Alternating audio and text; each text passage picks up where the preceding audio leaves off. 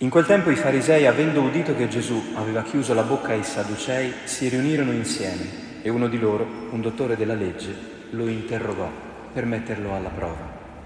Maestro, nella legge qual è il grande comandamento? Gli rispose, amerai il Signore tuo Dio con tutto il tuo cuore, con tutta la tua anima e con tutta la tua mente. Questo è il grande e primo comandamento. Il secondo poi è simile a quello. Amerai il tuo prossimo come te stesso. Da questi due comandamenti dipendono tutta la legge e i profeti. Parola del Signore.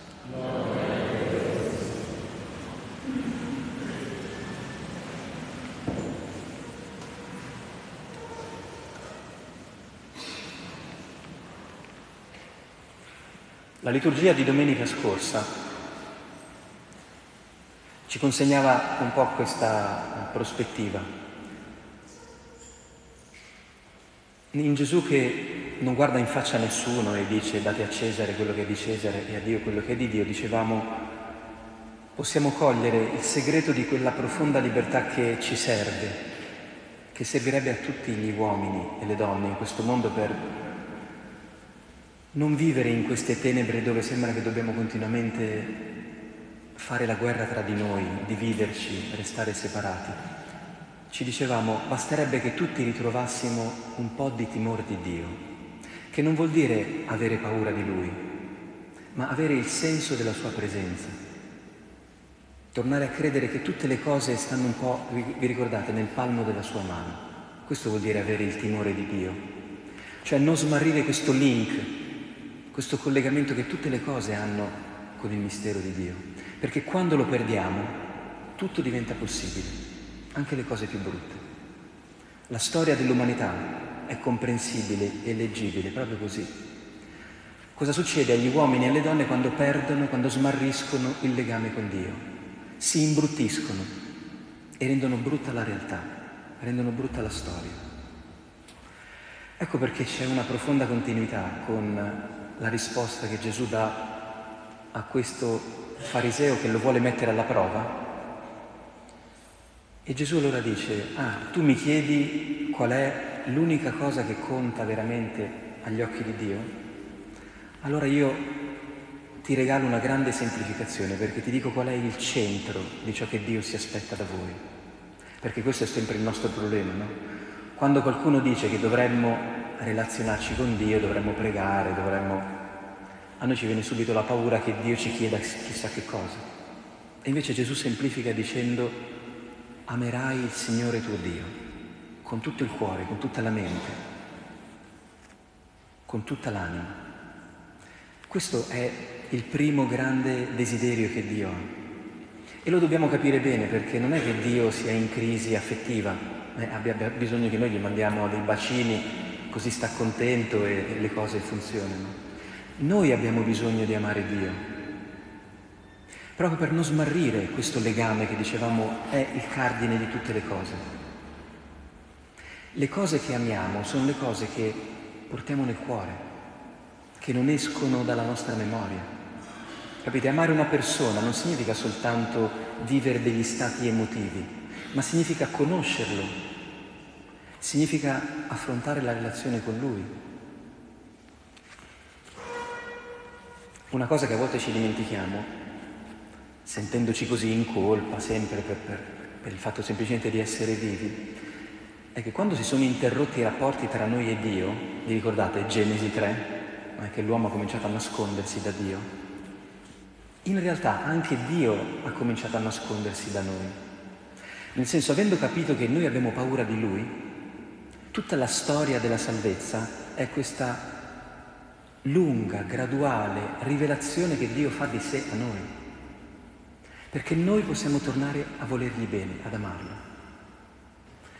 Quindi credo che il grande compito che tutti gli esseri umani hanno, e noi in particolare, è quello di capire che il comandamento uno, quello da cui dovremmo cominciare ogni nostro giorno, è quello di amare Dio non in un senso morale, devoto, esteriore, ma di rimboccarci le maniche e cercare il suo volto. Questo significa amare qualcuno. non darlo per perduto, scrutare nella notte i segni della sua presenza. E questo lo possiamo fare in tanti modi. È ovvio che venire a messa, dire le preghiere è già un modo di amare il Signore, ma non basta. Dio fortunatamente è sparso anche altrove. Si ama Dio quando si legge un libro, quando si fa una passeggiata nella natura, quando ci si ferma, si smette di essere produttivi e si guarda la realtà, il cosmo, le piante, gli animali. Capite, ci sono tanti modi con cui l'amore di Dio ha bisogno di esprimersi. Noi dobbiamo eh, trovare una risposta non banale a, alla domanda che ogni giorno ci viene fatta ma perché esisti e perché esistono tutte le cose? Chi è l'autore di questo quadro meraviglioso in cui ci sei pure tu? Noi questa domanda non possiamo illuderla.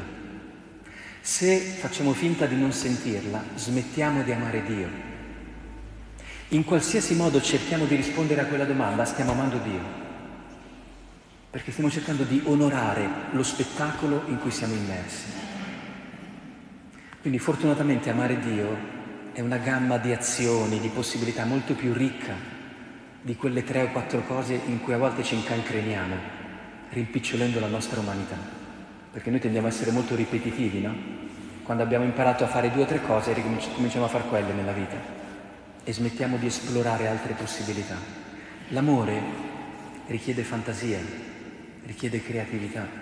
Se mi accorgo che la mia preghiera è un po' arida, forse dovrò guardarmi a destra e a sinistra per ossigenare quest'arte che ha bisogno di essere sempre un po' ripensata.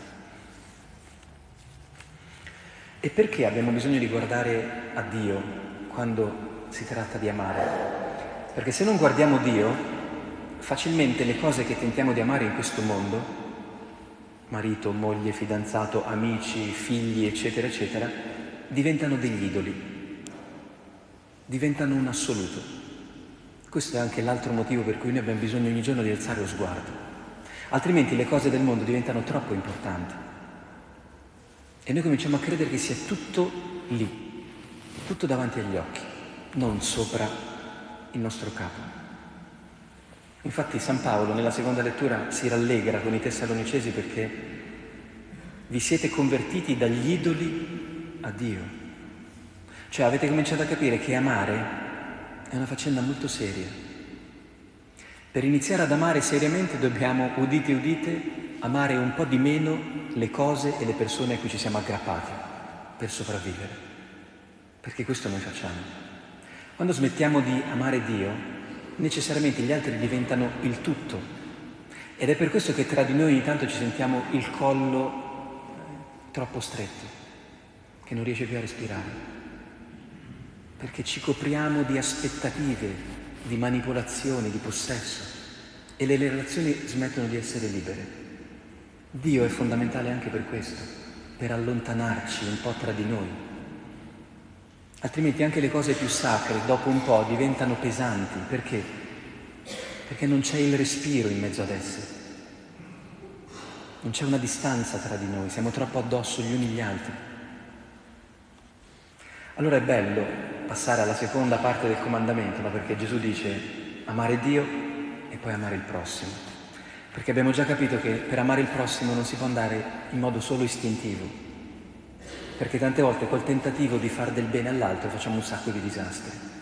Allora è bello ascoltare le prescrizioni dell'Esodo che ci ricordano che se vogliamo amare il prossimo, oltre che a fare a lui delle cose buone, speriamo gradite, dobbiamo anche smetterne di fare altre.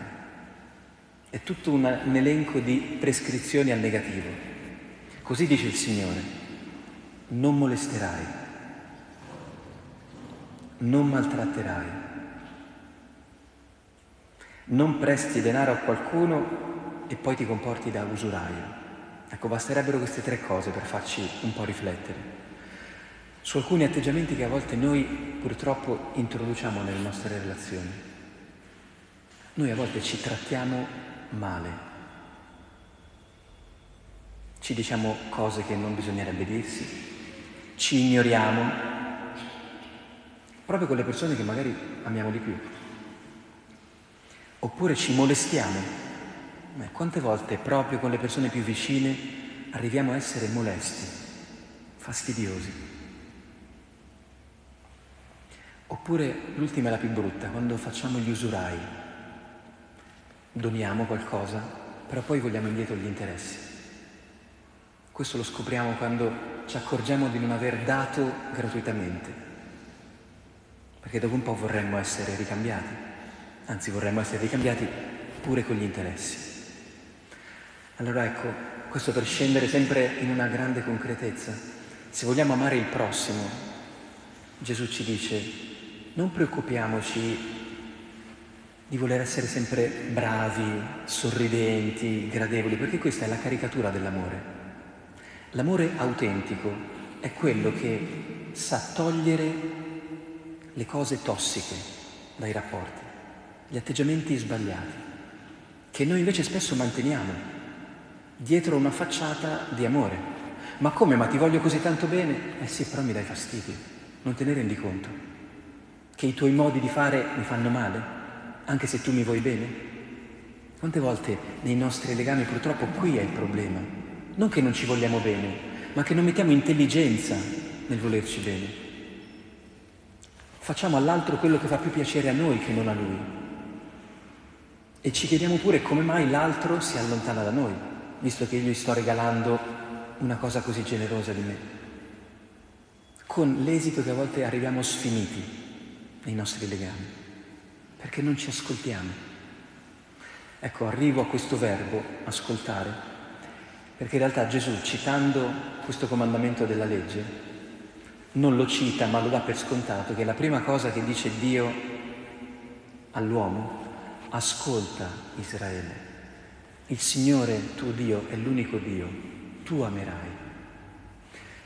L'amore, fortunatamente, non è questa missione impossibile che non riusciremo mai a fare. L'amore è la promessa che Dio ci fa fin da quando siamo degli scriccioli in questo mondo. Ascolta, tu sei stato creato per amare e amerai. Noi ogni giorno dovremmo ricominciare a metterci davanti l'amore, non come un obbligo, come un impegno, come una cosa impossibile, ma come una promessa che Dio fa a noi e a tutti. Questo vuol dire ritrovare il timore di Dio. Ricominciare ad accorgerci che c'è una grande parola che Dio ogni giorno, ogni mattina, ogni sera semina sulla sua umanità, anche se noi continuiamo a litigare, a tirarci bombe addosso, a ignorarci. E quello che Dio continua a dirci, tramite tutto, amerai, amerai, la sentite la promessa? Non devi amare, non sarebbe bello se tu amassi, amerai, non c'è un altro destino, sei stato creato per questo.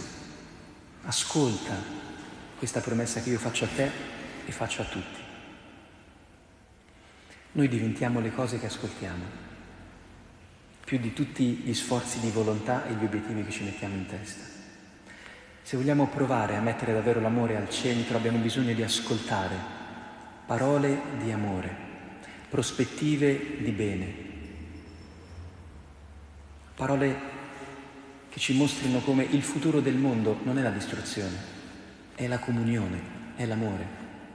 E di questo dobbiamo, in quest'ora così drammatica della nostra umanità, essere profondamente convinti, per essere noi per primi costruttori di pace. Chiediamo al Signore di rimettere nel nostro cuore, anche attraverso il segno del suo corpo e del suo sangue, questo destino così bello, così impegnativo, ma che dice tutto il senso della nostra vita. Dio è amore e per questo anche noi ameremo.